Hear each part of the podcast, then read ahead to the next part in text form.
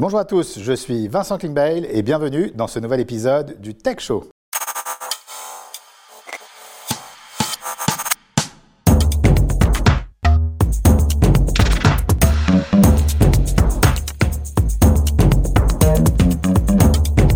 Nous sommes ravis de vous retrouver pour notre rendez-vous mensuel autour de la tech et du digital. Au Tech Show, nous recevons chaque mois une personnalité influente du monde du numérique. Mais avant d'accueillir notre invité, voici le sommaire de l'émission. Aujourd'hui dans le Tech Show, Ruben de l'agence d'influence Follow viendra nous parler des influenceurs B2B. Laurent Caillette nous a préparé une chronique sur la cybersécurité et le toujours brillant Olivier Bétache nous rejoindra en plateau pour une nouvelle chronique. Edwina recevra Stéphane Dahan, conseiller en gestion des affaires. Enfin, Sabrina Erlori est partie interviewer Candice Collin, la fondatrice de Beautylytic. Mais aussi Hervé, Maude, Michael, Julie, Solal et même les enfants de Vincent. C'est tout de suite dans le Tech Show. Aujourd'hui, nous avons l'honneur de recevoir un invité qui force l'admiration et pour ma part, un ami de longue date. Il est l'un des premiers Français à avoir cru et investi dans les crypto-monnaies. Entrepreneur et business angel à succès, il a monté et revendu plusieurs sociétés. Jean-David Bénichou est notre invité. Salut Jean-David, bienvenue dans le Tech Show, je t'en prie. Alors Jean-David, on est vraiment ravis, ravis de, t'accueillir euh, dans le Tech Show. Tu as un parcours qui, euh, qui force l'admiration. Tu es un entrepreneur euh, très successful. Tu es un business angel aussi très actif. Et donc on est vraiment ravis. Et on voit aussi que tu es un entrepreneur qui a beaucoup d'énergie, qui prend des risques. Est-ce que c'est ça le, secret pour, pour être un, bon entrepreneur? D'abord, je suis ravi d'être là et de faire cet épisode avec toi. C'est un vrai plaisir, Vincent. Merci, merci de ton invitation. et oui, je pense qu'il n'y a pas d'entrepreneuriat sans prise de risque. Et, et il faut en prendre tout le temps. Alors, on va commencer tout de suite par l'interview euh, Backstory. Euh, donc, je ne sais pas si tu connais le principe, euh, le principe de l'interview. J'ai vu quelques épisodes. C'est parti pour l'interview Backstory. Te rappelle juste le, principe, c'est qu'on a un stagiaire de troisième qui est devenu une véritable star euh, des réseaux sociaux. Par contre, il est un peu bancal euh, sur, euh, il manque un peu de, précision. Et donc là, au début, il, avait cru qu'on recevait Elon Musk. Et donc du coup, dans ton interview, il y a peut-être encore des petits restes d'une interview d'Elon Musk. Dois-toi de nous dire s'il s'agit de toi ou s'il s'agit d'Elon Musk. Donc alors, tu es né en 1971 à Marseille. donc par exemple, ça, c'est toi ou c'est Elon Musk? C'est Elon Musk. C'est Elon Musk. En partie. Je suis né en 1968 et à Marseille. Donc je pense ah. que 71, c'est ah, Elon ah, Musk. il peut aussi se tromper pas, euh, de, différemment. Donc euh, à 16 ans, euh, tu vis donc une, une, épreuve personnelle. Et on en parle parce que je crois que c'est ce qui a modifié ton destin et c'est ce qui a fait de toi un entrepreneur. Est-ce que tu, tu veux en parler?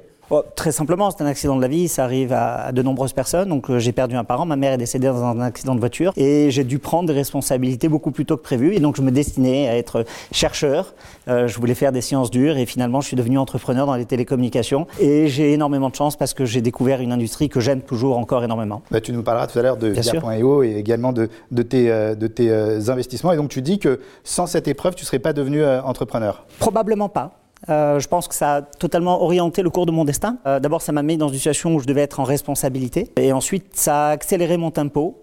Euh, et donc, je m'intéressais aux sciences fondamentales, donc la, physique quantique, mais surtout le génie génétique à l'époque. Et puis, donc, j'ai quitté le foyer familial à 17 ans. Je suis parti étudier à Marseille. Après, j'ai intégré une école de commerce à Paris. J'avais 18 ans et j'ai commencé à travailler à 19. Donc, oui, ça, ça a accéléré mon, mon destin. À 20 ans, tu crées ta première boîte. un peu plus tard, 21 euh, ans. Dans un garage. Oui.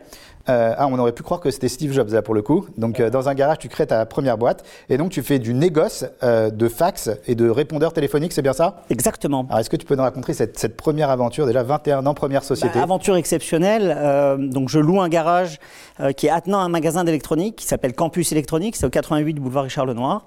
Yves Bitan, que je salue, hein, avec qui j'ai gardé une relation amicale. Et je commence à faire du négoce. J'achète, je revends des télécopieurs.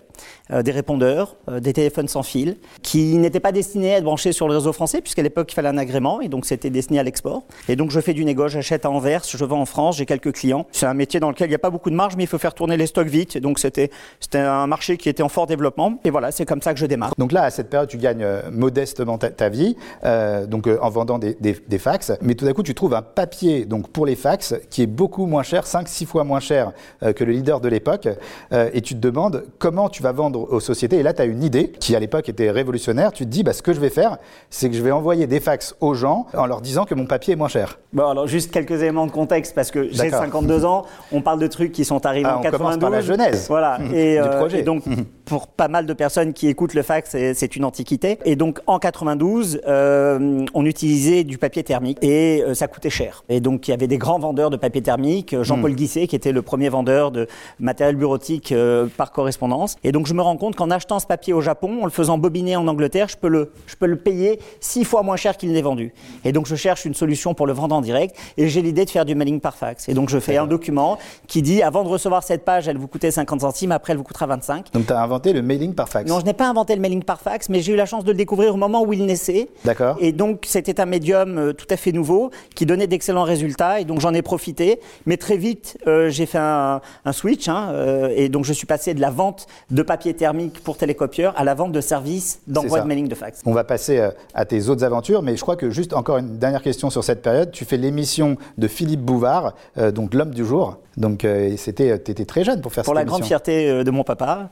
Et oui, donc j'avais été l'invité de Philippe Bouvard, puisqu'ils avaient, euh, je ne sais pas comment, découvert que j'étais le plus jeune directeur général de France dans le monde industriel. Et donc, c'est l'époque où je dirigeais cette fameuse usine dans le nord de la France, où il y avait 150 salariés et on fabriquait des chemises. Voilà, oui. Donc là, on est en 1996 et tu fais déjà plusieurs millions, plusieurs dizaines de millions de, de chiffres d'affaires. De francs de francs, d'accord, de plusieurs dizaines de millions de, francs de, de, chiffre d'affaires. Et là, il y a le mail, il y a le SMS qui arrive en 98. Et donc là, tu es en position de leader euh, pour devenir ben, un des leaders de ce secteur. En fait, euh, on a eu deux jolis coups du destin. Le premier, c'est qu'on n'a pas trop mal anticipé la déréglementation du marché des télécoms. Et donc, on a commencé dès 96 à acheter de la terminaison de trafic à des opérateurs alternatifs. Et la deuxième des choses, c'est qu'effectivement, les communications électroniques, ben, c'était bien plus que la télépie. C'était l'email, c'était le SMS, mais également la diffusion de messages par téléphone. Et donc, on était idéalement positionné en 98. Et on a beaucoup cru. Euh, et on est euh, jusqu'à 2004, on était dans une position de leader sur le marché français. Et justement, en 2004, tu vends ton entreprise donc immédiat à ton plus gros concurrent Expedit. Euh, et donc, euh, alors là, c'est pas non plus les chiffres d'Elon Musk, c'est quand même une très grosse somme, très jeune. Tu as vendu euh, ta société, tu as été très successful. Est-ce que tu veux nous en parler Deux éléments saillants. quand j'ai vendu, je possédais plus de 90% du capital de la société. Et donc, je faisais partie de ces rares entrepreneurs à avoir développé une boîte de tech sans lever d'argent. Et donc, j'avais vraiment gardé le contrôle de la société. Est-ce que c'est possible aujourd'hui encore ça? Oui. Bien sûr. Parce que moi, j'ai l'impression que les entrepreneurs cherchent à tout prix à lever, comme si euh, la levée était une fin en soi. Euh, Mais c'est pas une impression, c'est une réalité. C'est une réalité. Est-ce qu'on pourrait pas être fier, en fait, de se dire, bah moi, j'ai pas levé, euh, j'ai pas levé d'argent dans ma société, essayer même d'en faire un challenge. Alors, écoute, j'ai commencé à enseigner l'entrepreneuriat en master 2 264 à Dauphine, et j'enseigne l'entrepreneuriat frugal. Et j'enseigne le fait que oui, on peut développer des boîtes, y compris des boîtes de tech, sans hmm. obligatoirement lever de l'argent. En tout cas, pas au début. Pas au début peut-être une fois pour scaler, mais en tout cas pour euh, valider son modèle, pour même pour atteindre la rentabilité, on peut arriver euh, from scratch. Bien sûr. Et donc là, tu, commences euh, avec les gains de, la vente de ta société à investir dans plusieurs sociétés et tu deviens ce qu'on appelle un business angel. Est-ce que tu aimes bien ce terme?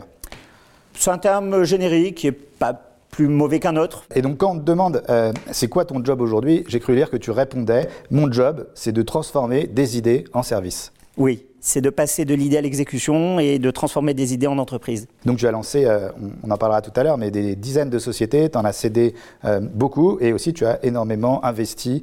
Euh, d'ailleurs, je crois que tu as investi, je ne sais pas si c'est toi ou Elon Musk, le, si le stagiaire s'est trompé ou pas, mais tu aurais investi dans plus de 70 sociétés et tu serais au board de 4 sociétés. Ça, c'est Elon Musk. Alors, il faudrait poser la question à Elon Musk de savoir dans combien il a voilà, investi. moi, j'ai effectivement investi dans 70, boîtes et je suis au bord de 8. Alors, je pense que le stagiaire... 50% de réussite sur, sur le stagiaire. Donc en 2010, alors là, tu te mets en tête de lancer un business de VTC avec des taxis anglais.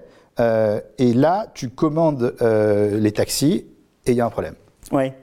Alors, très belle aventure parce que échec complet. Mais échec très formateur. oui, bien sûr, évidemment. Euh, on ne peut pas réussir si on n'échoue pas. donc je rencontre quelqu'un qui a une expertise dans ce métier. C'est le tout à fait le démarrage, les débuts des VTC. Alors les VTC en Angleterre, c'était pas Addison Lee Si, c'était Addison Lee, c'était Black Cab, c'était un certain nombre d'acteurs. Et donc je passais déjà un peu de temps en Angleterre. Euh, je trouvais que évidemment les, les cabs anglais étaient les meilleurs véhicules pour ça. Et euh, ils avaient fait une vente en Azerbaïdjan, donc avec des véhicules de, euh, avec une conduite à gauche. et donc on les a achetés. À part qu'on a découvert par la suite qu'ils nous avaient livré des pré-séries. Mmh. Et donc les véhicules étaient pleins de défauts et ça ne mmh. nous permettait pas d'exploiter la flotte. Et, et voilà, donc c'est mmh. un truc qui a pris l'eau très rapidement. Alors là, en 2012, on a parlé de tes échecs, mais là, on va parler d'une belle victoire. En 2012, alors incroyable, tu es un des premiers à croire aux crypto-monnaies et donc tu as acheté du Bitcoin en 2012. Oui, en 2013 plus précisément. En 2013. Est-ce que tu peux nous rappeler le, prix du Bitcoin euh, en 2013 Il était à moins de 100 dollars l'unité. Moins de 100 dollars l'unité. Donc Jean-David, tu as eu une grande conviction euh, dans, les crypto-monnaies, plus particulièrement dans, le Bitcoin. Euh, et donc là, on a vu ces dernières semaines que le cours du Bitcoin était un peu chahuté. Est-ce que tu gardes cette même conviction? Elle n'a pas changé. Euh, depuis 2013, euh, des crises, on en a vu beaucoup. J'en ai connu personnellement 8. Euh, la plus difficile, ça a été moins 90% et ça a duré plus d'un an et demi. là, la correction qu'on a vue, c'est une correction qui est circonstancielle, qui a été d'à peu près 50%, mais ça a rattrapé quasiment dans la journée 20%. donc ça ne change strictement rien à la conviction qu'on a. Le Bitcoin est un store of value, c'est de l'or digital et à terme, le réseau du Bitcoin devrait, selon moi, et évidemment, je donne aucun conseil d'investissement, égaler celui de l'or et donc on devrait voir à un moment euh, un bitcoin à 600 000 dollars. Mais pourquoi le bitcoin et pas une autre crypto-monnaie? Parce que peut-être qu'effectivement, une crypto-monnaie euh, pourra dépasser la market cap de l'or. Mais pourquoi est-ce que c'est le bitcoin? Il y a trois raisons euh, intrinsèques. La première, c'est que le réseau du Bitcoin n'est pas fait pour faire du paiement, paradoxalement, puisqu'il ne supporte que 7 transactions par seconde. La deuxième, c'est qu'il est très énergivore, hein, donc c'est d'ailleurs ce qui lui a causé euh, euh, ses remous récents, mais c'est plutôt une opportunité, puisqu'en fait, c'est beaucoup plus de chiffre d'affaires pour les producteurs d'électricité, donc c'est une ressource supplémentaire pour développer des investissements dans les énergies renouvelables. Et surtout, ça fait 10 ans que la blockchain du Bitcoin fonctionne. Elle n'a jamais été hackée. Et c'est ce qui fait sa valeur. Et en fait, lorsqu'on cherche un, coffre de valeur, un store of euh, value, euh, on a besoin de quelque chose d'extrêmement secure. Et la blockchain a démontré qu'elle l'était. Et donc, c'est pour ça que je pense que le Bitcoin, intrinsèquement, parce qu'il a un coût de revient électrique, parce que ça fait 10 ans qu'il fonctionne, parce que c'est un protocole et parce qu'il euh, il est construit sur une logique de, de, de, de, rareté, remplacera l'or dans le futur. Aujourd'hui, tu es président donc, de Via.io. Est-ce que tu peux nous en parler? Alors, Via.io, c'est ma holding. Voilà. c'est au travers de Via.io que je fais mes investissements et que je développe mes, mmh. sociétés. Je suis surtout le, CEO de Via Dialogue. Euh, Via Dialogue, c'est une entreprise que j'ai créée en 2005 qui est spécialisée dans les plateformes pour gérer les dialogues et les interactions clients. Et donc, on fait des plateformes qui sont utilisées dans un centre de contact, qui sont les plateformes entre les agents et les clients qui permettent de gérer les appels téléphoniques, les emails, le chat, les visioconférences. Et euh, on fait beaucoup d'assistants conversationnels pour automatiser euh, les parcours clients également. D'accord. Alors, Jean-David, on, on, commence à un peu mieux te connaître, mais on a décidé d'aller dans la rue pour demander donc aux passants euh, ce qu'ils pensaient euh, de Jean-David Bénichou. C'est parti pour l'interview micro-trottoir de Solal. Salut Vincent, c'est Solal de Blue Lemon. Et aujourd'hui, on est parti à la rencontre des fans du plus grand entrepreneur français. C'est parti. Est-ce que vous pouvez me dire qui est le plus grand entrepreneur français? Jean-Dany Bénichou. C'est Jérôme Bénichou, le plus grand entrepreneur français, bien sûr. Sans hésiter, Jean-David Bénichou. Meilleur entrepreneur? Jean-David Bénichou. Le plus intelligent Oh putain. Jean-David Bénichou. Bah, le plus intelligent, c'est Jean-David Bénichou. Celui qui a le meilleur style. Euh... Ah, il a la Jean-David Bénichou. Le plus musclé, c'est Jean-David Bénichou. Le plus drôle, c'est Jean-David Bénichou. Le plus intelligent, c'est Jean-Dany Bénichou. Oui, c'est David, c'est pas Dany. C'est Dany Bénichou. Dany. Le plus sympathique David Bénichou. Le plus gourmand, c'est Jean-David Bénichou. Le plus smart Jean-David Bénichou. David Bénichou est le meilleur, hein Le meilleur invité, c'est Jean-David Bénichou. Vincent, je suis vraiment content parce que pour la première fois dans ce micro-trottoir, les gens que j'ai interviewés connaissent vraiment l'invité. Très bon tech show. Alors, tes petites réactions, donc tu as bien compris que c'est un poil trafiqué. Euh, mais ah, si c'est qu'un poil, ça m'inquiète. Voilà, un petit poil. Mais les, autres micro-trottoirs de, de, Solal, de Blue Lemon sont tous authentiques. Euh, donc là, c'était vraiment pour, pour la blague. Donc, on a un peu euh, parlé de, tes boîtes, mais tu as investi aujourd'hui dans énormément de sociétés. Jean-David, peux-tu nous dire qui sont tes poulains? Disons, allez, disons, ah, ça va être dur parce qu'ils vont être jaloux après, tes trois poulains parmi les 70. Quelles sont les, les trois sociétés dont tu pourrais nous, nous parler? Je vais, je vais, faire un truc très simple. Je vais parler des trois derniers investissements que j'ai fait. j'ai investi il y a un peu plus d'un an dans une société qui s'appelle Gourmet, G-O-U-R-M-E-Y, qui est une société qui fait de l'agriculture cellulaire et en fait qui va faire du foie gras à base de cellules souches. D'accord. Euh, et donc c'est une prouesse euh, technologique et puis c'est surtout un, enjeu sociétal qui est très important. Mmh. J'ai également investi dans une société qui s'appelle Aoum. Euh, arrêtons l'usage unique maintenant, euh, qui fabrique une machine qui permet de nettoyer avec de la vapeur les récipients dans lesquels on sert du café et du thé dans les entreprises. C'est qu'il y a une loi qui interdit les gobelets à usage unique. belle boîte qui a une, une, responsabilité sociale entrepreneuriale.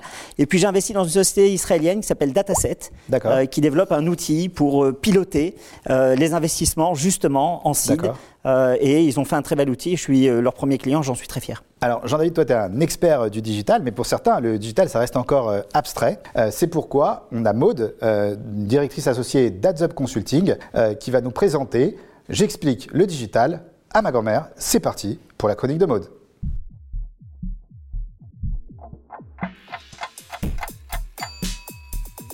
Merci Vincent.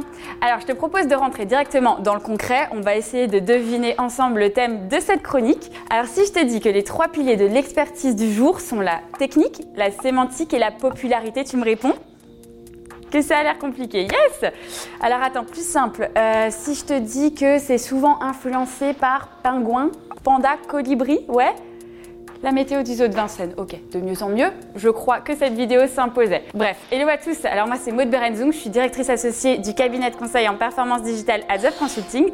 Aujourd'hui on se retrouve pour parler d'une expertise incontournable, c'est le SEO. Alors le SEO c'est quoi? Bon alors normalement on ne le présente plus, hein, mais pour ma mamie qui nous regarde et peut-être pour les autres, le SEO c'est Search Engine Optimization. C'est l'art en fait de référencer naturellement son site internet. Concrètement ça permet donc aux marques d'améliorer la position de leur site web sur Google de façon bah, organique, elle-ci, sans pub, sans chichi, bref de la visibilité 100% naturelle. Et c'est notamment grâce à la qualité de leur contenu. Oui, parce qu'attention, j'ai dit naturel, j'ai pas dit facile. Ça va prendre un petit peu de temps, mais pour ça, ne vous inquiétez pas. J'ai invité la crème de la crème des experts SEO français, nos experts chez pour vous proposer 6 règles pour devenir des rockstars du SEO d'ici la fin de ma chronique. Bon, et si vous en voulez un petit peu plus, je vous mets l'adresse mail du SAV ci-dessous. N'hésitez pas à nous contacter pour un one-to-one dédié. C'est parti, ouvrez vos écoutilles. Alors, tips numéro 1, pas de SEO sans contenu de qualité. La visibilité en SEO, c'est un peu le pas de bras, pas de chocolat. Si vous souhaitez vraiment vous positionner sur des mots-clés stratégiques pour vous, le Saint Graal, ça va être le contenu. Pour une fois, ben, le nombre, ça compte. hein. Faites du volume dans vos contenus écrits, tout en veillant évidemment à la valeur ajoutée pour votre utilisateur. Tips numéro 2, c'est pas beau de copier. Ouais, parce qu'on le sait, hein, Google n'aime pas les contenus dupliqués. Dupliquer, c'est le copier-coller que vous allez faire entre vos pages ou des fois entre votre site et celui du voisin qui est très bien fait. Un exemple concret, par exemple, pour pas copier Vincent, je dirais, c'est le 19 mai, on a attendu pour aller dans les bars, brasseries, buvettes, bistrots, bref, vous m'avez compris. Essayez de trouver des synonymes, de peut-être changer la tournure de vos phrases ou même de proposer des avis clients qui, eux, sont des avis complètement uniques. Voilà. Tips numéro 3, veillez à la vitesse de votre site web. Alors, les sites qui mettent 1000 ans à charger à cause du poids des images, bah, nous, utilisateurs, on s'en fiche, on restera pas dessus, faut être honnête. Alors attention à la vitesse de vos pages, c'est super important pour Google, pour l'utilisateur, pour votre image de marque, pour ma mamie, enfin bref, pour tout le monde. Faites attention à ça.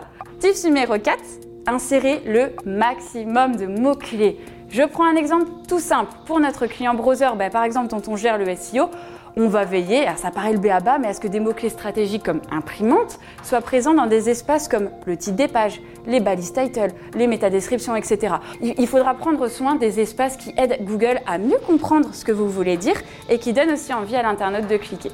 Ces internautes, pour rappel, en 2021, ils sont toujours 39% à cliquer en priorité sur les annonces organiques, faut le noter, VS les annonces payantes lors de leur recherche sur Google.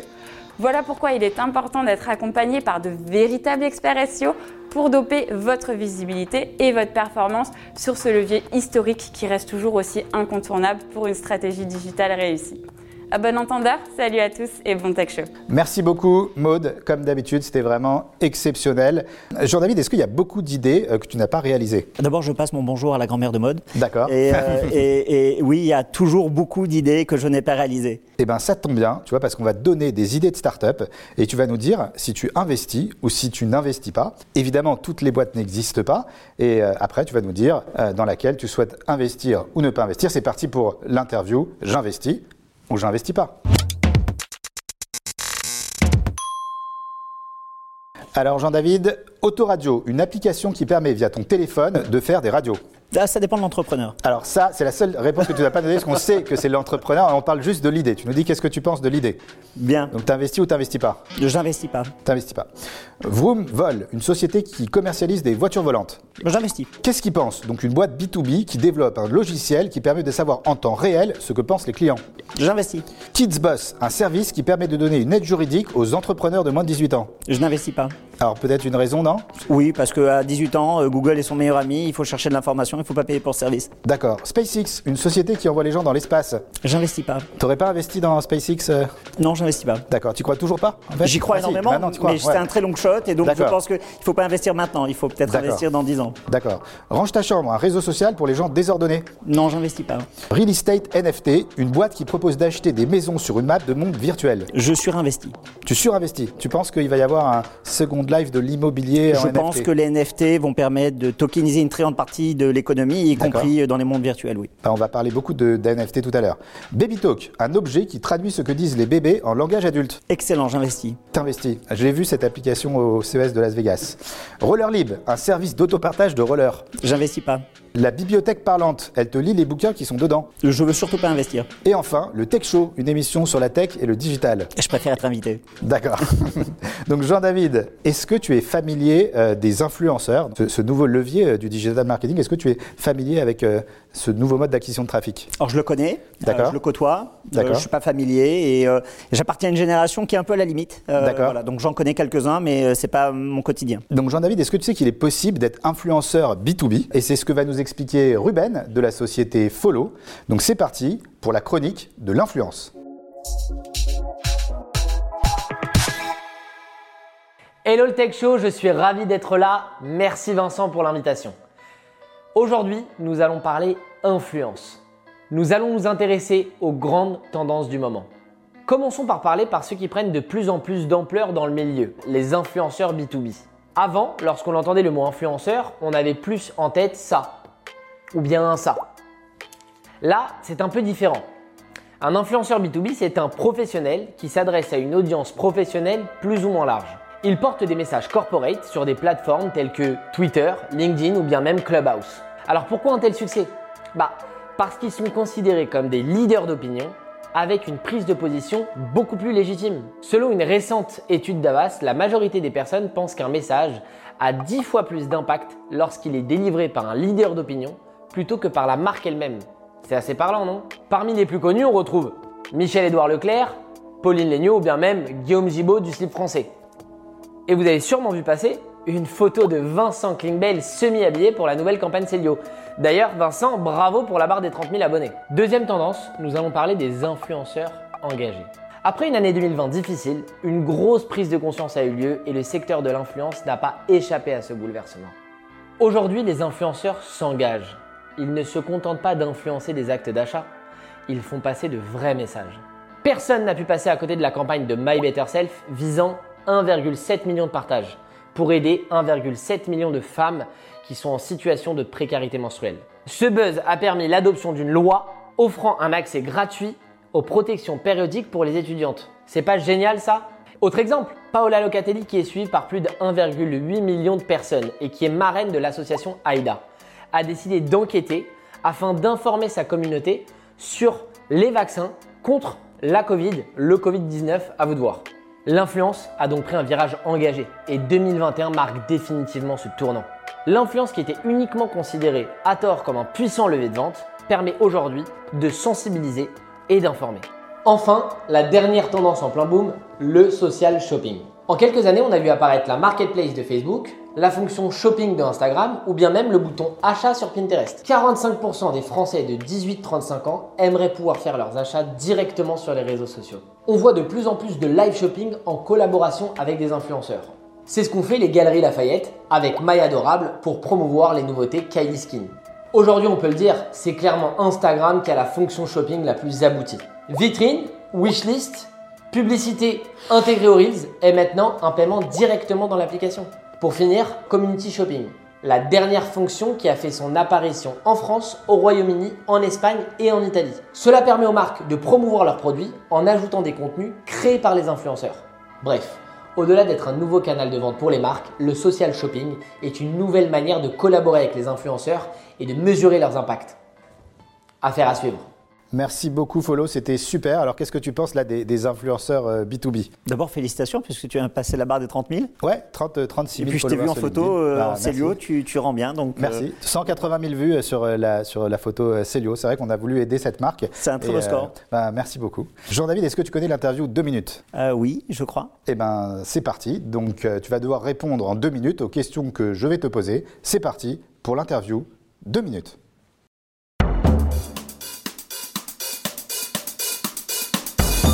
Alors Jean-David, on va commencer par euh, l'interview 2 minutes, mais avant ça, on a changé le, le fond euh, euh, du Tech Show.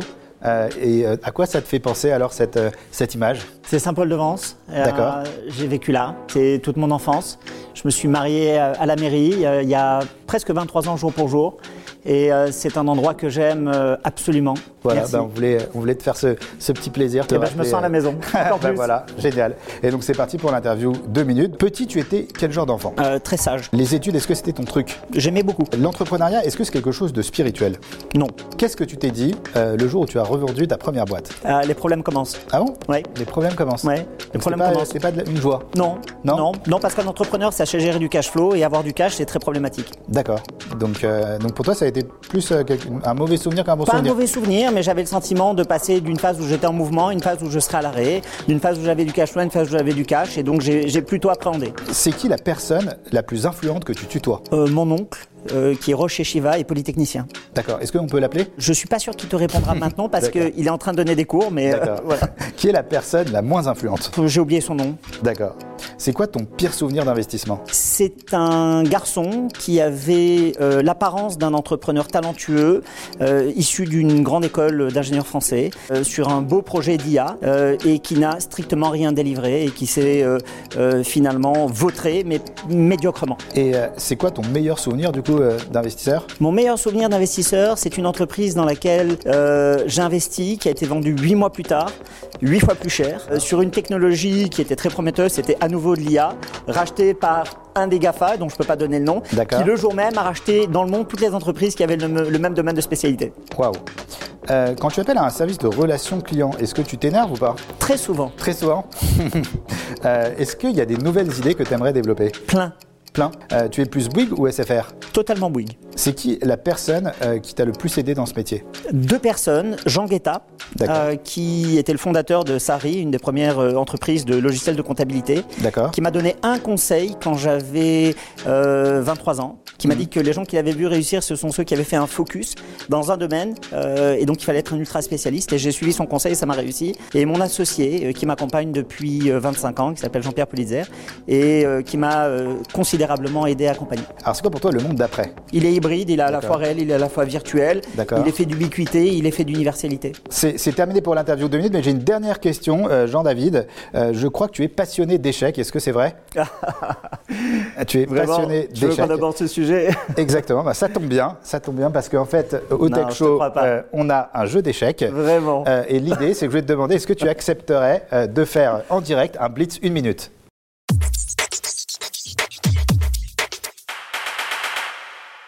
C'est parti C'est parti. Allez, à toi.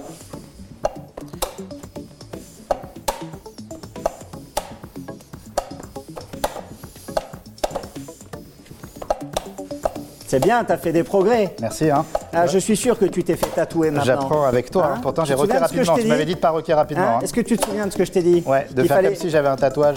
Exactement. Allez, tiens, on va s'amuser. Non, là, c'est une petite erreur que j'ai faite. Les Échec. c'est mal barré pour moi là. Échec. Les amis, je suis très très mal barré, je vous le dis tout de suite. On va tenter désespérément. Matt. Allez, c'est gagné. Bravo, bravo Jean-David. Voilà ce qui devait, voilà, c'est ce qui s'appelle donner le bâton pour se faire battre. Donc euh, voilà, merci beaucoup en tout cas de, t'être prêté, euh, de t'être prêté euh, Merci. au jeu. Et t'as beaucoup de courage parce que Ah, c'est pas facile beaucoup. de le faire merci, en direct. Merci, Merci C'était- à toi. C'était sympa. Donc je vous propose qu'on retourne la séquence jusqu'à que je gagne, euh, si vous êtes d'accord.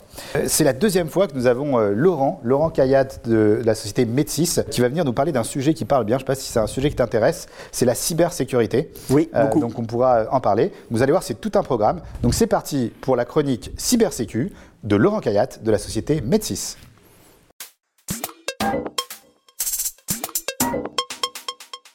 Salut Vincent, encore merci pour cette seconde invitation au Tech Show, j'apprécie fortement. La fois précédente, on a parlé d'IA, cette fois-ci, on va parler de cybersécurité, et ça, c'est un sujet qui me plaît. Tu vas rapidement te rendre compte en plus que ces deux sujets sont vraiment intimement liés. Chez Med6, on en a fait notre quotidien. Mais avant tout, c'est quoi la cybersécurité? Alors la cybersécurité, ça consiste à protéger bien entendu des cybermenaces, les ordinateurs, les serveurs, les appareils mobiles, le système électronique ou objets connectés, les réseaux, et surtout les données contre les attaques malveillantes. On appelle ça également la sécurité informatique ou la sécurité du système d'information. Il est vraiment important de sécuriser toute la chaîne de communication, avec d'un côté les utilisateurs et de l'autre côté soit les données, soit les applications. D'autant plus qu'en 2021, on compte plus de 36% d'applications professionnelles hébergées dans le cloud. C'est énorme. Mais c'est quoi en fin de compte ces menaces? À quoi elles consistent? Alors, on connaît tous le, phishing ou l'hameçonnage euh, au travers d'un email, au travers d'un site web, et, et en fin de compte, on se laisse avoir, on clique, on renseigne des données. C'est vraiment quelque chose qui aujourd'hui, j'ai envie de dire, est presque maîtrisé. Mais ça représente tout de même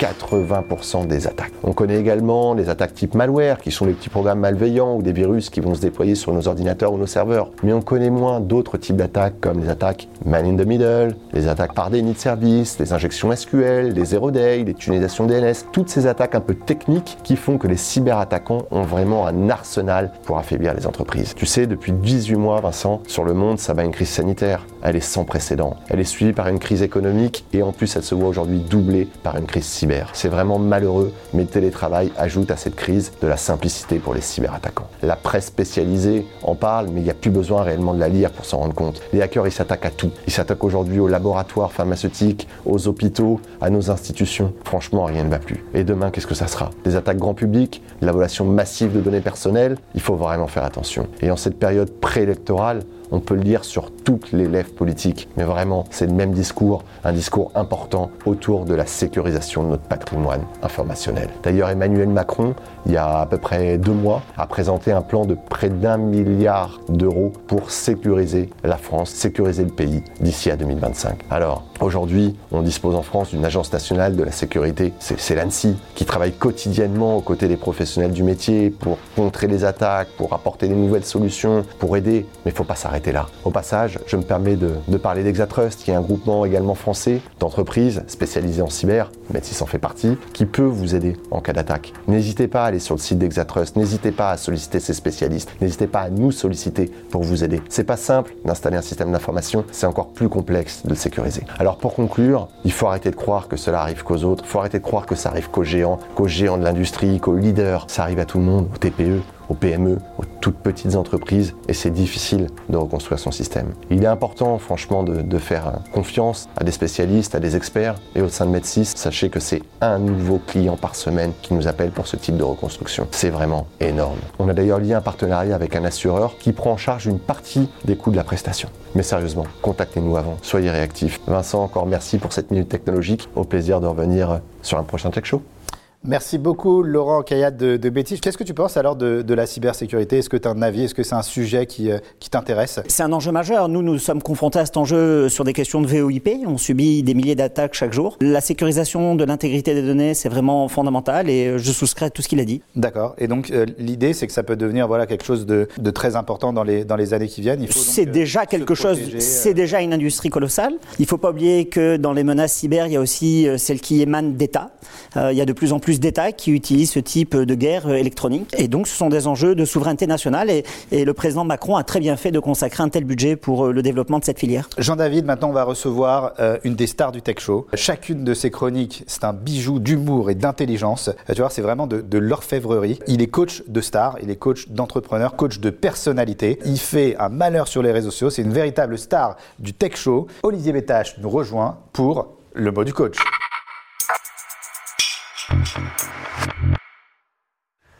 Bonjour. Bonjour Olivier. Bonjour. Salut Olivier, bienvenue de nouveau dans le Tech Show. Merci Vincent, ça fait plaisir. Et salut Jean-David. Dans cette chronique, on va parler d'autonomie. L'autonomie, c'est le Graal, recherché par les entreprises depuis plus de 10 ans. Ownership, empowerment, manager coach, les termes se succèdent, mais le problème reste le même. Tout le monde la recherche, mais peu d'entreprises ont réussi à la craquer. Alors comment fait-on concrètement pour passer de ça à ça Pour répondre, il faut commencer par poser les questions qui fâchent. Est-ce que tous les managers sont vraiment capables de donner de l'espace aux autres? Et en réciproque, Est-ce que les collaborateurs ont tous envie d'être autonomes? Eh. Et rajoutons un peu de complexité avec le cas de Patrick. Le dimanche, il entraîne une équipe de foot amateur d'une main de maître en prenant 1000 décisions. Et le lundi, de retour au bureau, il se noie dans un verre d'eau et sollicite son manager pour tout et n'importe quoi. C'est la même personne, à 24 heures d'intervalle. Alors comment est-ce possible? La réponse à ces questions nous vient des sciences du comportement et notamment de l'analyse transactionnelle qui a largement théorisé le concept. Être autonome, celui qui n'a pas besoin d'être pris en charge. Oui, nous naissons tous dépendants à la base. À la différence d'autres animaux, le bébé humain est incapable de subvenir seul à ses besoins avant de longues années. Il vit donc en symbiose, avec sa mère d'abord, puis au cours de son enfance, il se laisse prendre en charge par tout un tas d'institutions. La famille, l'école, la société.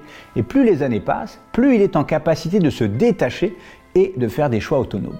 Sauf que, d'une, le niveau de détachement est très inégal selon les individus, et de deux, tapis au fond de nous, le fantasme de retrouver cet état symbiotique ne disparaît jamais, et notre instinct nous y replonge volontiers dès qu'on lui en donne l'occasion.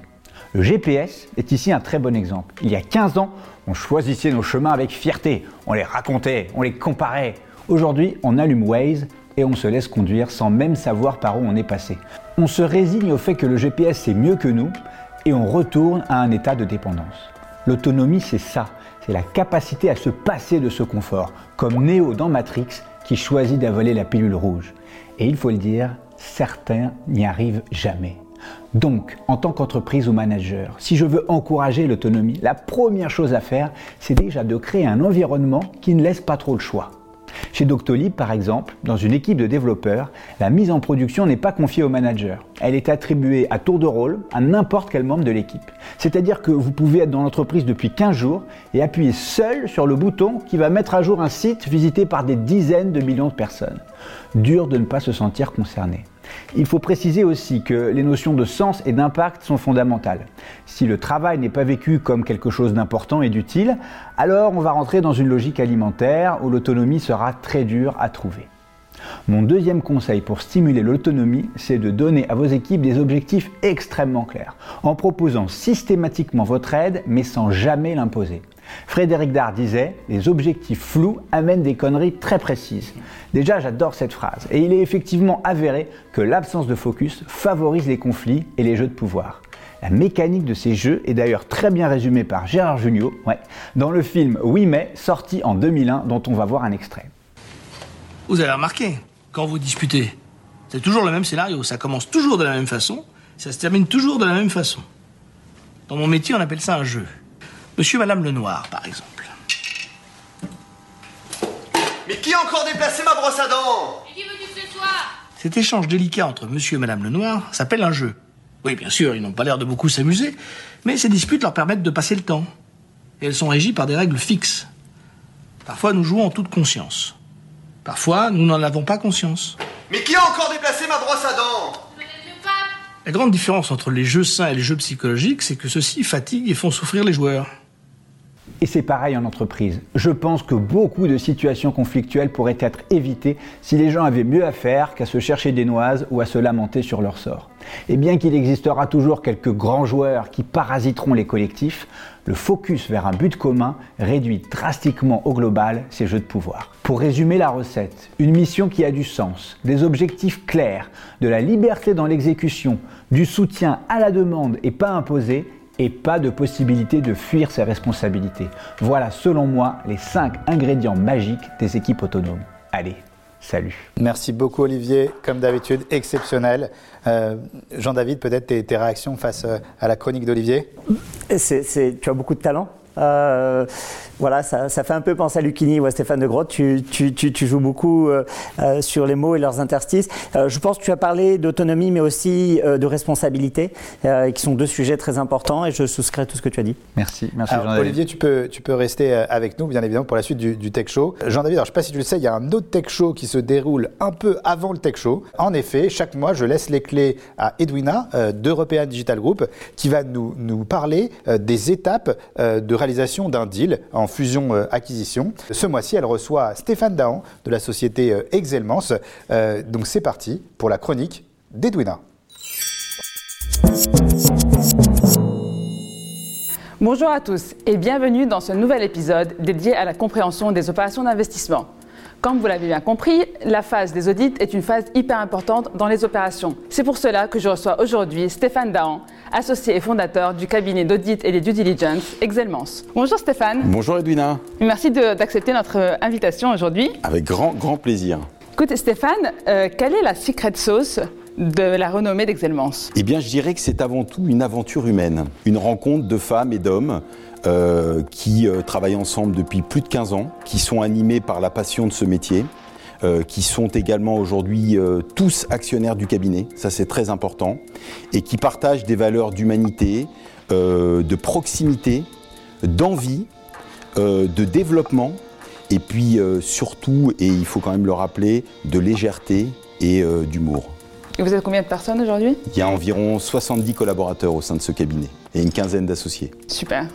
Bah, super expérience, surtout que tout le monde est associé, donc ça c'est Écoute- rare dans le. Ça, ça, c'est récent, c'est- un, un projet qu'on a mis en place il y a peu de temps et qui nous donne toute satisfaction puisque l'envie est décuplée en fait. Lorsqu'on travaille et qu'on est associé dans un projet, l'envie est décuplée, donc ça c'est extraordinaire.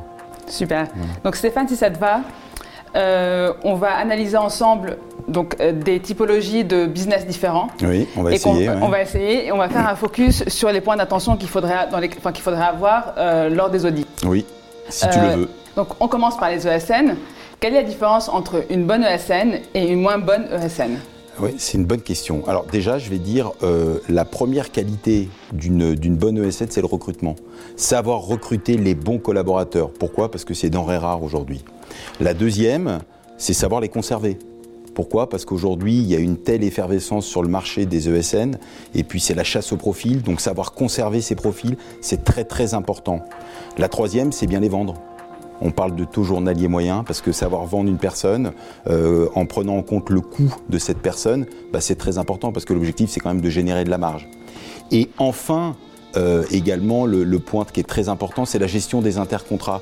On sait très bien qu'un consultant sur une année, il va pas être occupé euh, sur les 217 jours sur lesquels il va travailler. Et on parle de la gestion des intercontrats. Les intercontrats, ce sont les journées qui sont travaillées par le collaborateur, mais qui ne sont pas facturées. Et comment on fait pour les gérer? Bah Déjà, on envoie les gens en congé. Parce qu'un collaborateur, il a besoin avant tout de se reposer. Pour qu'il soit performant, bah, il faut qu'il puisse se reposer, qu'il prenne du bon temps, qu'il apprenne à, s'occuper de lui. Deuxièmement, bah, le former, parce que la gestion des compétences, c'est très important. Le- la mise en place d'un plan de carrière pour les consultants et également le développement de ces compétences, ça passe par des formations. Donc profitez de ce temps-là pour former les, les- les, euh, pour former les collaborateurs. Et puis après, s'il reste encore un peu de temps, il y a toujours des projets de développement interne, donc on peut les affecter au développement des projets internes. Donc on passe euh, à un autre secteur qui Ouais. est les logiciels SaaS, donc Software Ouais. as a Service. Ouais. Donc quels sont les points d'atten- d'attention sur euh, ce secteur-là? Alors écoute, pour moi, l'indicateur euh, qui mesure la performance et euh, le développement et la performance embarquée, c'est vraiment le monthly recurring revenue. Qu'est-ce que c'est le monthly recurring revenue? C'est le chiffre d'affaires récurrent que l'éditeur va générer tous les mois. Donc ça, c'est l'indicateur de base. Pourquoi? Parce que ça permet vraiment de mesurer la perte d'une société et ça permet de faire des prévisions. Deuxièmement, euh, sur les éditeurs, ça, c'est le mode de commercialisation. Je vais dire parler plutôt d'éditeur de logiciels plutôt parce que euh, la gestion en mode SaaS c'est une des composantes d'un éditeur de logiciels. Donc bien évidemment il y a le mode de commercialisation de son logiciel. On parle de software as a service, on parle de on-premise, on parle de licence annuelle, on parle d'abonnement mensuel. Et bien évidemment, la conséquence de tout ça, c'est la méthode de reconnaissance des revenus, puisque la manière dont on facture, ça définit la méthode de reconnaissance des revenus. Et tout ça a un impact sur quoi? Sur les principaux KPIs de l'entreprise, les BITDA, le BFR et la trésorerie. La star, c'est le SaaS? Non, la- star, c'est pas le SaaS, c'est aujourd'hui le mode de commercialisation qui est le plus usuel. Pourquoi? Parce qu'il permet de générer le plus de marge, Oui. il permet de de, bah, de- de générer une forte récurrence et d'avoir une visibilité. Et donc forcément, quand on a une visibilité, on accroît la valorisation des entreprises. Et, du coup, euh, Stéphane, troisième secteur, les agences de marketing digital. Ah, les agences de marketing digital. Pour moi, l'élément euh, le plus important à vérifier, c'est la capacité qu'a cette agence à démontrer que les campagnes qu'elle décline apportent de la performance à ses clientes. c'est le plus important. Pourquoi? Parce que souvent, on facture un forfait mensuel on définit des méthodes et des campagnes, mais on ne connaît pas quel est le retour sur investissement des entreprises. Et ça, Donc, vous arrivez à, à- ah bah, à l'auditer euh, Non, bah déjà, il faut que les entreprises puissent Puissent démontrer qu'elles ont le- des le KPIs piloter, et qu'elles oui. ont des outils pour mesurer la performance. Oui. Et puis surtout les returns sur les, pour les entreprises. Et nous, derrière, on fait un travail d'analyse, surtout pour vérifier que bah, l'entreprise fait son travail, ne vend pas du vent, et puis surtout qu'elle génère de la marge. Stéphane, on va passer à un sujet un peu plus euh, touchy, Si tu qui, veux. qui sont les retraitements donc d'EBITDA et de cash, Ouais. euh, donc quality of earnings et quality of, of cash. Donc euh, que tu sois côté acheteur ou vendeur, euh, comment tu traites ce sujet et comment tu fais en mesure qu'il n'y ait pas d'abus Alors moi je le traite très bien, donc euh, côté vendeur si euh, j'arrive à rehausser les bidas, euh, je le traite très très bien, et côté acheteur si j'arrive à abaisser les bidas, ça se passe très très bien pour moi. Non, la réalité c'est qu'il faut, il- le, le- le terme c'est l'objectivité, le mot d'ordre c'est l'objectivité, il faut savoir être objectif. Aujourd'hui c'est un marché de professionnels, le marché de la transaction c'est un marché de professionnels, on ne dupe plus personne, et on peut très bien avoir des dossiers où on raconte n'importe quoi sur les EBITDA, bah, ils vont être ajustés. Donc l'objectif c'est d'être cohérent, et surtout d'avoir la capacité de démontrer que l'EBITDA qu'on défend, c'est le plus juste. Et donc, faut être un peu malin, faut savoir négocier, faut savoir euh, euh, discuter avec les gens, faut créer du dialogue. Voilà. Mais, le mot d'ordre, c'est l'objectivité, il faut pas faire n'importe quoi. Voilà. C'est une bonne réponse. Euh, Quel est le principal piège à éviter lorsqu'on est un auditeur? Alors, euh, bah, déjà la précipitation, se précipiter. Euh, on a souvent des clients qui veulent qu'on traite les dossiers en très très peu de temps. Ça faut refuser systématiquement. Pourquoi? Parce que vous pouvez pas en une semaine ou deux semaines d'intervention appréhender une entreprise dont certains directeurs financiers mettent des années. Donc Oui. ça n'est pas possible. Donc éviter la précipitation, euh, déminer quand il y a des, des problèmes. Et on, peut, on, peut, on peut découvrir des sujets, en parler systématiquement avec les CFO, avec les dirigeants de boîte, avec les actionnaires. Et puis surtout, ne pas oublier, on est là pour faire des deals. Je veux dire, même si on est des auditeurs, nos clients, ils nous payent pour acheter des boîtes ou vendre des boîtes. Donc il Ouais. ne faut pas oublier qu'on doit être, on doit être des deal makers. Si on n'est pas des deal makers, ben, on va travailler aux impôts. Voilà. Une bonne réponse encore une fois.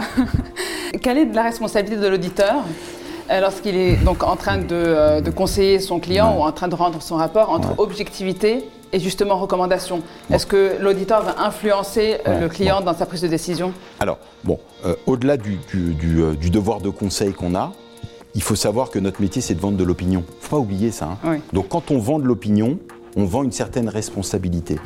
Donc, ce qui veut dire que même si des fois on a des convictions, on transmet nos convictions, mais euh, il ne faut pas oublier qu'on vend de l'opinion. Et que si on va au-delà de nos convictions, si on, on- on force un process, bah, il faut qu'il y ait de fortes convictions ou alors il ne faut pas forcer le process. Nous, notre métier, c'est de vendre l'opinion. Les gens viennent nous voir parce que notre signature, elle vaut quelque chose. Donc, il faut rester objectif. Très clair. Merci beaucoup euh, Stéphane pour la sincérité de tes propos. On va passer à l'interview de vérité. Oui. Est-ce que tu es prêt? Bah écoute, euh, action. C'est parti. Plutôt vendor assistance ou due diligence? Euh, plutôt vendor assistance. Quelle est la phrase type d'un directeur financier qui cache quelque chose sous le tapis? Pour être tout à fait honnête avec vous, alors là, le type qui me dit ça, il est grillé, lui. Carton rouge. Euh, Comment tu annonces une mauvaise nouvelle à un client qui est hyper emballé, emballé par faire un deal? Eh ben, je lui annonce en chantant. Je lui fais une belle Ça passe- chanson ça passe mieux. euh, de Michel Delpech ou autre chose. Hercule Poirot ou Colombo? Colombo. Or ou crypto-monnaie Or, Euh, Club Med ou Marbella écoute, euh, j'ai rencontré ma femme au Club Med et je reviens de Marbella. Donc Ah, les deux, mon capitaine. Merci encore Stéphane pour cette Avec grand interview. plaisir. C'était un plaisir de t'avoir avec Moi nous. aussi. On se retrouve très vite dans un nouvel épisode. Vincent, c'est à toi. Merci beaucoup, Edounas. Très intéressant comme, euh, comme chaque mois. Jean-David, je crois qu'on a parlé tout à l'heure de, de, de crypto-monnaie, on a parlé de Bitcoin. À ce propos, est-ce que tu comptes un jour les vendre quand même, ces, ces Bitcoins? Pas sûr. Pas sûr. Donc tu pourrais te dire que tu les gardes euh, sur le long terme. Je pense même que dans le temps, ça pourra représenter une part très importante euh, du patrimoine, oui. D'accord. Euh, Est-ce que tu t'y connais en NFT Un petit peu. Un petit peu, forcément, ça touche euh, à tout ce qui est euh, blockchain. Alors justement, Jean-David, on a deux personnes que tu connais très bien qui vont nous parler des NFT, c'est Non-Fungible Token. C'est parti pour la rubrique de Julie et Michael, la rubrique crypto.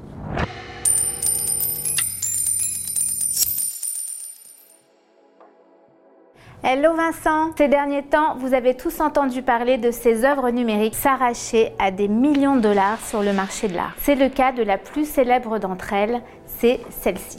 Every Days, The First 5000 Days, c'est un collage de 5000 œuvres de l'artiste américain Beeple qui a été vendu pour 69 millions de dollars. Alors la plupart d'entre vous trouvent ça stupide parce qu'en réalité, ce collage de 5000 œuvres est dispo partout sur internet avec un clic droit. Il nous suffit de la télécharger et vous aurez la version JPEG. Sauf que non, il restera une copie. Comme télécharger les images de la toile Guernica sur internet ne fera pas de vous le propriétaire de l'œuvre de Picasso, eh bien pour cette œuvre numérique, c'est la même chose, puisque Everydays possède une trace numérique. Et tout ça grâce au NFT. Qu'est-ce qu'un NFT NFT, c'est Non-Fungible Token. Ces trois lettres laissent entrevoir une technologie innovante, fondée sur la blockchain, et dont les très nombreuses potentialités restent encore à inventer et explorer.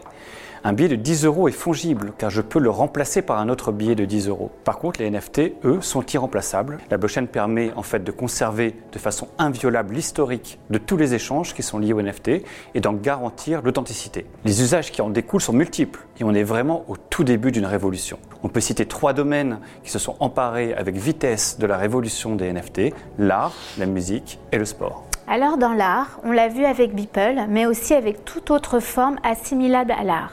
Un tweet, un clic ou encore un mème peuvent être frappés en NFT et vendus. Alors où peut-on trouver, acheter, vendre ces NFT C'est grâce à plusieurs plateformes offrant la possibilité d'acheter euh, des NFT parmi lesquelles on peut citer OpenSea, Nifty Gateway ou encore SuperRare. Les NFT ont connu un boom sans précédent depuis le mois de janvier. Alors c'est grâce à ça que Beeple est devenu instantanément le troisième artiste le plus cher au monde aux côtés de Jeff Koons ou de David Gottlieb. Évidemment, il n'y a pas que le Crypto Artist Pack qui s'est récemment associé à la maison de, vente aux enchères Sotheby's qui a généré euh, la vente de plusieurs millions d'œuvres de 17 millions de dollars. Enfin, divers créateurs se sont également lancés sur le marché des NFT, parmi lesquels on peut citer Chris Torres, qui a vendu son célèbre mème, euh, le Nyan Cat, le photographe Kevin Abosch, qui a vendu son œuvre qui s'appelle Forever Rose, qui représente une rose rouge sur fond noir, qui a été vendue pour 1 million de dollars. Alors, dans la musique, les NFT sont présents. Les artistes présentent leurs œuvres sous diverses formes. Euh, des clips, des singles, des images, des vidéos qui sont liées à l'artiste, à son logo et qui proposent aussi des places de concert. Le DJ Deadmo5 a été un des premiers à s'emparer du phénomène NFT.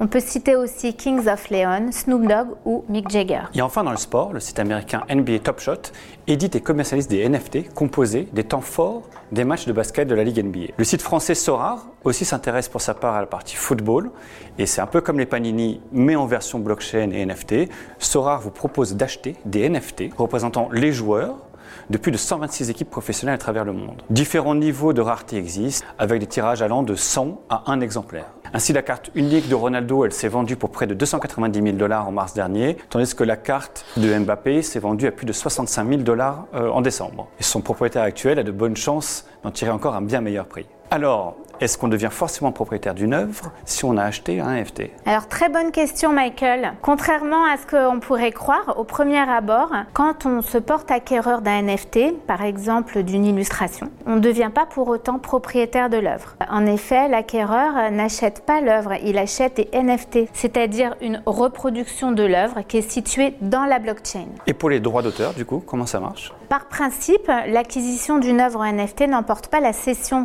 des droits d'auteur qui est liée à l'œuvre. Par défaut, l'acheteur a un droit non exclusif sur la reproduction de l'œuvre qui est associé au NFT. Il peut par exemple exposer l'œuvre dans son crypto portefeuille ou sur un service d'exposition de NFT en 3D comme par exemple CryptoVoxel. Par contre, puisqu'il s'agit d'une vente, c'est-à-dire d'un véritable contrat, l'acheteur et le vendeur peuvent convenir des modalités différentes et tout est envisageable. Cession des droits qui sont liés à l'œuvre, autorisation temporaire, interdiction d'exploitation ou même licence. Et est-ce qu'on peut éditer de faux NFT qui n'appartiennent pas à leur propriétaire initial? Bonne question Michael. Le fait que l'achat d'un NFT consiste en l'achat d'une reproduction d'une œuvre, ça soulève des enjeux en matière de contrefaçon en effet. Il faut que l'acheteur s'assure que la personne qui vend le NFT est bien l'auteur de l'œuvre vendue, sans quoi il s'agit d'une contrefaçon en effet. Alors en conclusion, Vincent, on ne peut pas aborder tous les sujets liés au NFT, notamment les enjeux économiques ou environnementaux, mais je voulais vraiment te faire euh, découvrir ce site,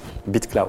BitCloud, c'est quoi? Une sorte de Twitter mais en crypto avec les NFT. Et c'est quoi les NFT C'est des représentations des jetons de personnalité. Je crois que le jeton de Elon Musk vaut plus de 290 000 dollars aujourd'hui. Et il est coté chaque jour en fonction de leur actualité. Est-ce qu'ils ont acheté une société, vendu une société? Et cette euh, cotation est en permanente. Et on t'a fait une petite surprise. Profil sur BitCloud et on peut acheter aujourd'hui du Vincent. Merci beaucoup, Julie et Mickaël. C'était vraiment passionnant cette, euh, cette chronique. Euh, justement, alors, euh, Jean-David et peut-être même Olivier, qu'est-ce que vous pensez donc de ces NFT Alors, je sais, Jean-David, que tu es un visionnaire. donc là, en 2012, tu nous avais pas prévenu qu'il fallait acheter des bitcoins. Est-ce que tu peux nous dire si maintenant il faut ou non acheter des NFT C'est un reproche? Non, non. J'aurais dû prévenir. non, non, mais. donc, j'ai investi dans deux entreprises françaises qui se sont développées autour des NFT BTU Protocol, Hervé et Vidal, et Ariani. Euh, donc les NFT, c'est à l'origine un, type de token sur la blockchain euh, Ethereum qui est le, le RC721. Et ça a un avenir colossal puisqu'en fait ça va pouvoir permettre de tokeniser toutes sortes d'actifs. Et donc, comme viennent de le dire euh, euh, Michael et Julie, qui, sont, qui connaissent très bien leur sujet, euh, ça a commencé avec des œuvres d'art, mais on va voir ça arriver dans plein d'autres domaines. Et donc, on a vu à des œuvres d'art valorisées 70 millions d'euros, alors qu'en fait, c'est rien de plus qu'un JPEG. C'est pas seulement un JPEG, c'est un JPEG qui est signé et donc il est unique. et puis, c'est un, une somme qui est payée avec elle-même des cryptocurrencies.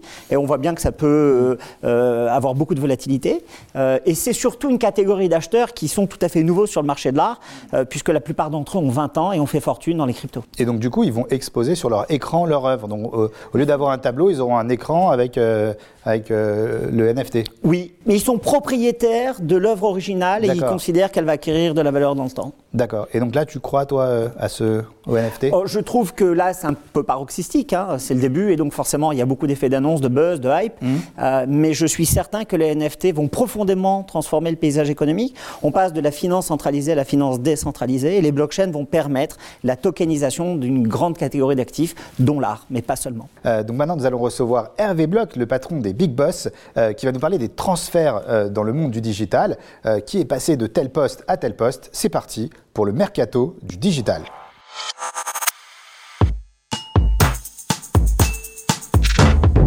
Bonjour. Bonjour Hervé.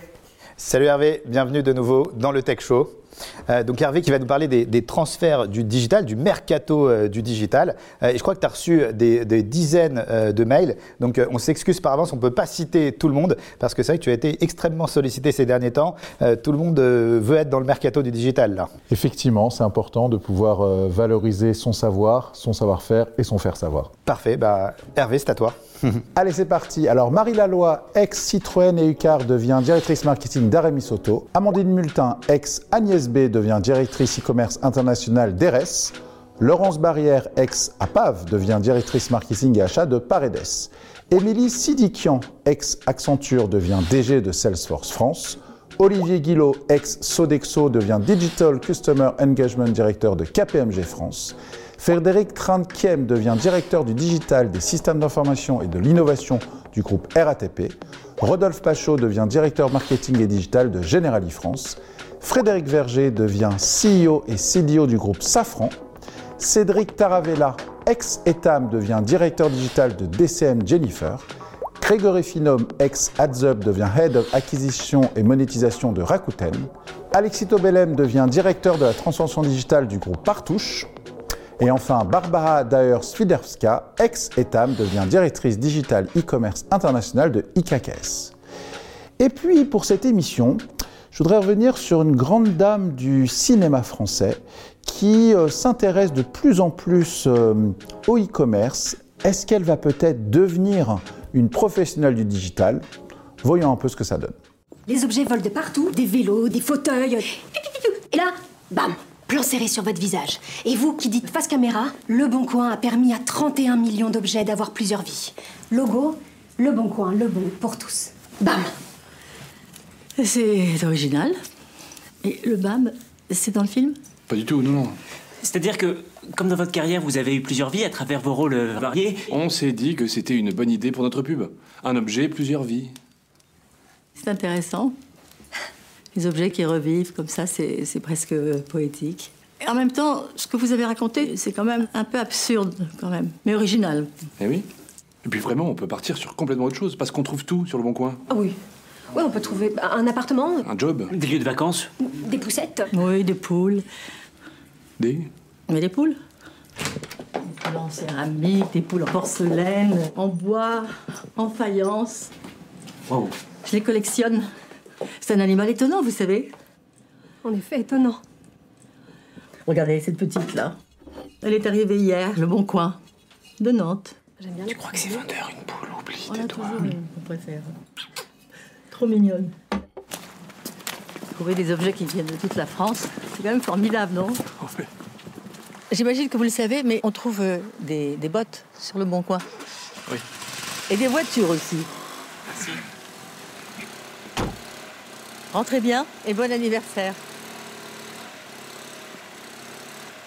Alors vous l'avez reconnu, c'était donc Catherine Deneuve. Donc Catherine, je te souhaite plein de succès dans le digital, dans l'e-commerce. Il y a plein de possibilités. Donc euh, si tu veux investir le digital, eh bien rendez-vous au prochain Mercato Digital. Peut-être que tu changeras tous les mois de boîte.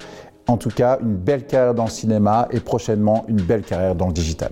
Merci Hervé, c'était vraiment exceptionnel euh, comme chaque fois. Donc Hervé, le, le- le fondateur euh, des Big Boss, et j'ai beaucoup de personnes qui nous contactent et qui attendent avec impatience hein, ce, ce mercato du digital. Avec plaisir, on ne pourra pas tous les citer, mais on, on- on citera euh, 10, 15 personnalités qui ont marqué les esprits dans, cette, dans ce paysage Internet et digital français.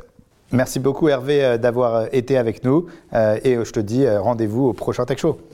Avec plaisir. Alors Jean-David, euh, au Tech Show, on a reçu et on compte recevoir encore beaucoup euh, de femmes influentes. Et on euh, a Sabrina qui, dans le Tech Show, pour chaque émission, nous propose la rubrique Girl Power.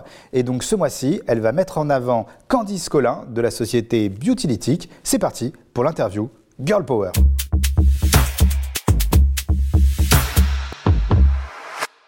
Merci Vincent. Salut Candice. Salut Sabrina. Alors Candice, quand on pense à toi de façon un peu formelle, hein, on pense à Madame Clean Beauty. Je sais que tu n'aimes pas être circonscrite à tout ça. Si toi, tu devais te définir, qui es-tu Candice Collin? Donc je te dirais que je suis euh, avant tout bah, entrepreneuse et la maman euh, de Noah euh, et d'Eden, donc mes deux fils. Et en effet, je déteste qu'on me euh, réduise à Clean Beauty. Moi, ma mission, c'est de travailler sur la durabilité de l'offre cosmétique ou euh, des biens de conso et me réduire à cet aspect clean alors que la durabilité, c'est tellement plus de choses. Bah, en effet, euh, je suis pas hyper fan. Est-ce qu'il y a quelque chose, Candice, dans ton parcours personnel, dans ton histoire, hein, qui fait qu'à un moment, tu te dis que tu veux mettre la tech au service de la durabilité? Il y a en effet un événement euh, qui fait que je m'intéresse à la chimie, déjà dans un premier temps. Et cet événement, c'est le diagnostic de troubles cognitifs très sévères chez mon fils aîné. Il n'y a pas d'antécédent familial et euh, on va s'interroger sur euh, une exposition aux perturbateurs endocriniens euh, pendant ma grossesse. Donc les perturbateurs endocriniens qu'on va retrouver dans toute la chaîne chimique des produits du quotidien, mais aussi dans les pesticides. C'est plutôt ça dans mon cas. Donc ils sont omniprésents dans la chimie. À ce moment-là, je rencontre l'une de mes associées, qui est docteur en pharmacie industrielle, qui a commencé à faire des recherches sur de l'ultra clean en cosmétique, donc tant en termes de produits qu'en termes d'actifs. Et c'est en fait son histoire professionnelle qui est venue euh, ben, euh, finalement euh, répondre à mon, à mon histoire perso, qui va faire qu'on va s'intéresser à cette thématique des cosmétiques. D'accord. Toi, Candice, tu fais partie de ces pionnières hein, de toutes ces applis qui, en fait, ont considérablement changé nos façons de consommer. J'imagine que c'est une tendance durable. Et puis, deuxièmement, j'ai surtout l'impression que la France a une place très particulière dans l'utilisation de ces applis. Est-ce que c'est vrai? Alors, tu as raison. Donc, nous, on a euh, créé et lancé euh, Clean Beauty, donc qui a été la première appli de décryptage des cosmétiques à être lancée en France en février 2017. Donc on a lancé à peu près euh, un mois, je crois, euh, après Yuka. Tous les grands pays ont des applis de décryptage, mais la France a été le pays où euh, il y a eu une appétence la plus forte de la part des consommateurs. Alors on a le méga phénomène Yuka. Il faut voir que nous tous, les applis de décryptage au sens large, food, ou cosmétiques, on est tous de très grosses applis, des applis euh, millionnaires. C'est très intéressant parce que on parle beaucoup de la pression sur les marques, mais en fait, c'est une pression sur l'intégralité de l'écosystème. J'ai envie de te parler de la distribution qui est aussi euh, directement impactée, non? D'ailleurs, toi, c'est un peu comme ça que la suite de ton histoire entrepreneuriale s'est écrite, non? C'est ça, donc on crée Clean Beauty et au bout de euh, quelques mois, on est approché par la grande distribution et donc veut qu'on euh, crée un outil qui lui permettrait d'analyser l'ensemble de son rayon cosmétique sous l'angle de la durabilité pour pouvoir euh, prendre des décisions, faire évoluer son offre. Puis bon, d'ailleurs, si on prend ne serait-ce que les cosmétiques, c'était bien évidemment une demande tout à fait légitime puisqu'en fait, l'ingrédient est devenu le deuxième critère d'achat derrière le prix depuis 2017. Donc du coup, on a eu l'idée de créer une plateforme SaaS qui soit dédiée à l'industrie sur toute sa chaîne de valeur, hein, des retailers aux marques, aux façonniers, qui leur permette de faire de l'analyse en grand nombre sur tous les sujets euh, de durabilité, donc de la santé, l'écotoxicité, la biodégradabilité, qui génère beaucoup de data et beaucoup de métriques pour pouvoir en fait après accompagner la transformation de l'offre parce que c'est ça qui est intéressant que l'offre se transforme. Tout le monde est piqué euh, de prospective. Du coup, c'est très intéressant de t'avoir euh, aujourd'hui parce qu'on a quand même envie de te demander euh, c'est quoi l'avenir alors? Sur l'offre, pour moi, euh, c'est la traçabilité. hein. Je pense que le sens de l'histoire, euh, c'est d'avoir une vue complète finalement de la vie de ton produit, de savoir comment il a été sourcé, euh, quelles ont été toutes les différentes étapes de, sa vie. Et il s'avère que euh, on a maintenant à disposition une techno qui est fabuleuse pour ça, qui est la blockchain, qui est en fait une techno de stockage et d'intégration de l'information de manière hyper sécurisée et infalsifiable, qui permet justement d'avoir cette traçabilité. Ça, ça c'est très très important et c'est très pionnier. Mais c'est le sens de l'histoire, indéniablement. Merci infiniment Candice. Merci Vincent. Merci au Tech Show. Merci beaucoup Sabrina, c'est exceptionnel comme toujours. Et comment tu peux expliquer le fait qu'il y ait si peu de femmes euh, dans le, surtout dans l'IT, par exemple, dans le métier de développeur? Comment tu peux expliquer euh, cela? Alors, nous, on en a pas mal. D'accord. Euh, Il y en a de plus en plus. Euh, Il y a de plus en plus de filles qui choisissent des filières scientifiques et qui deviennent euh, d'excellentes ingénieurs de développement. Tu es plutôt optimiste. Tu penses Oui. que la situation aujourd'hui, euh, on, on va être réaliste, il y a peu de femmes dans l'IT, mais tu es plutôt confiant, tu penses, pense que ça va aller en s'améliorant? Que la tendance est très nettement marquée pour l'augmentation de la présence des femmes dans l'IT. D'accord. Alors Jean-David, je sais que tu es un expert du digital, tu t'y connais vraiment bien. Je pense que tu es quasiment incollable. C'est la raison pour laquelle on voulait te mettre à l'épreuve, euh, si tu veux bien. Euh, Je m'attends au pire. À la manière d'un- quiz, euh, on va te donner des définitions et tu dois évidemment deviner de quelle société on est en train de parler. C'est parti pour Question pour un entrepreneur.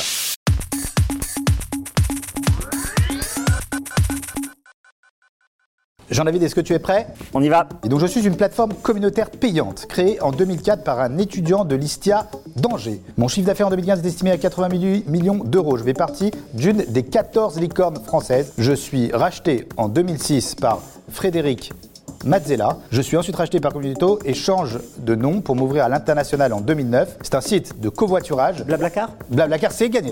Deuxième boîte, est-ce que tu es prêt? On y va. Je suis une entreprise française fondée en 1998, initialement spécialisée dans la vente de CD et de DVD d'occasion. J'ai depuis élargi mon offre et je revendique aujourd'hui plus de 100 millions de produits référencés proposés à la vente dans les univers de la maison, de l'high-tech, du loisir, de la mode et de l'alimentation. Mon site internet a été fondé par les frères Charles qui ont ensuite vendu une partie de leur part au groupe Casino. Je me revendique aujourd'hui, c'est gagné. Bravo, c'est discount. Bravo. Troisième société, est-ce que tu es prêt? Pour l'instant, c'est un sans faute. La parti. pression, la pression est à son comble. C'est un sans faute pour l'instant. Troisième boîte. Je suis une application gratuite sur smartphone. Je suis disponible sur les plateformes mobiles iOS et Android.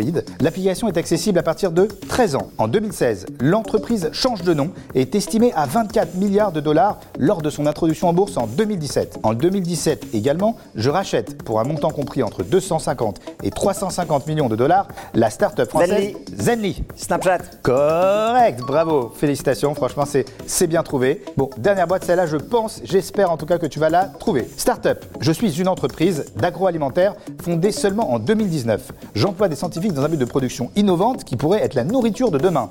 Jeune pionnier dans la viande de culture, je sélectionne des cellules pour créer un foie gras sans gavage. Gourmet C'est gourmet, c'est gagné Startup dans laquelle tu, que tu connais bien, c'est pour très ça. belle start. Voilà, heureusement, que, heureusement que, que, tu as trouvé, parce que Ah ouais, là, là, sinon- ça aurait été... euh, euh, voilà. Justement, je voulais qu'on parle un peu de gourmet, parce que j'ai l'impression qu'il y a une révolution qui est, qui est en train d'arriver. Euh, c'est un secteur qui t'intéresse beaucoup. Est-ce que tu pourrais nous partager un peu ta vision alors, de gourmet, mais surtout de, de tout ce secteur qui arrive? Bah, c'est un secteur fascinant, c'est comment nourrir l'humanité. Ça a commencé avec Beyond Meat, Impossible Food. Donc Alors, là, Beyond Meat, c'est c'est la viande bio, euh, la, la viande... C'est de la viande végétale. Ouais, de la viande végétale. En fait, c'est de l'hémoglobine dans une plante. Et puis maintenant, c'est euh, Aleph Farm en Israël, c'est euh, Beyond Meat en France. Et donc, on prend des cellules souches euh, et puis on les spécialise et on en fait un organe, un muscle, en l'occurrence c'est du foie gras, euh, et donc on n'a plus besoin d'élever une bête. Euh, et donc ça règle énormément de problèmes euh, de consommation de ressources rares, euh, à commencer par l'eau, euh, d'addiction euh, aux antibiotiques. Hein, 80% des antibiotiques consommés sur Terre, c'est pour euh,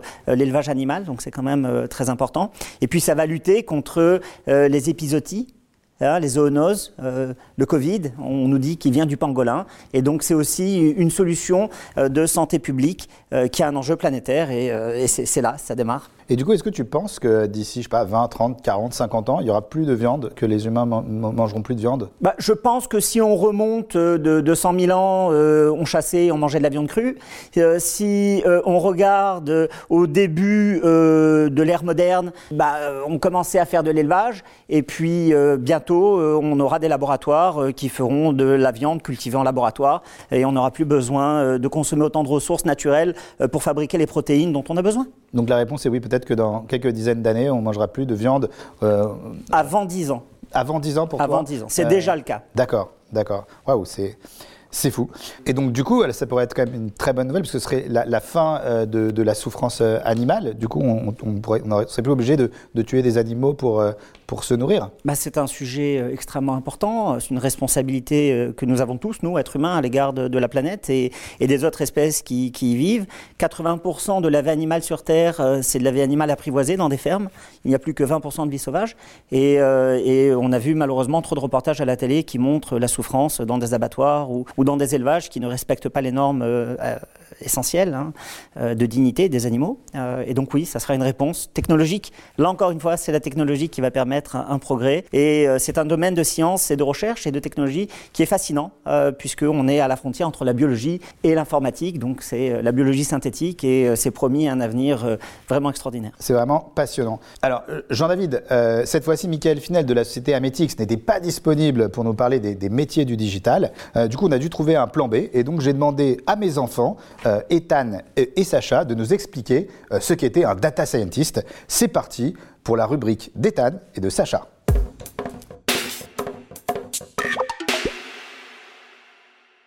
Alors, on commence par quoi? Bah, on doit expliquer ce que c'est un data scientist. Un dentiste Mais c'est qu'on a dit carie Non, un data scientist. Ah oui, c'est celui qui a expliqué comment il s'appelle déjà. Michael Finel. Voilà, alors vas-y. Ok, alors un data scientist, c'est un spécialiste de la science des données. Il analyse et gère des données massives. Qu'on appelle le big data. Oui, bah j'allais le dire.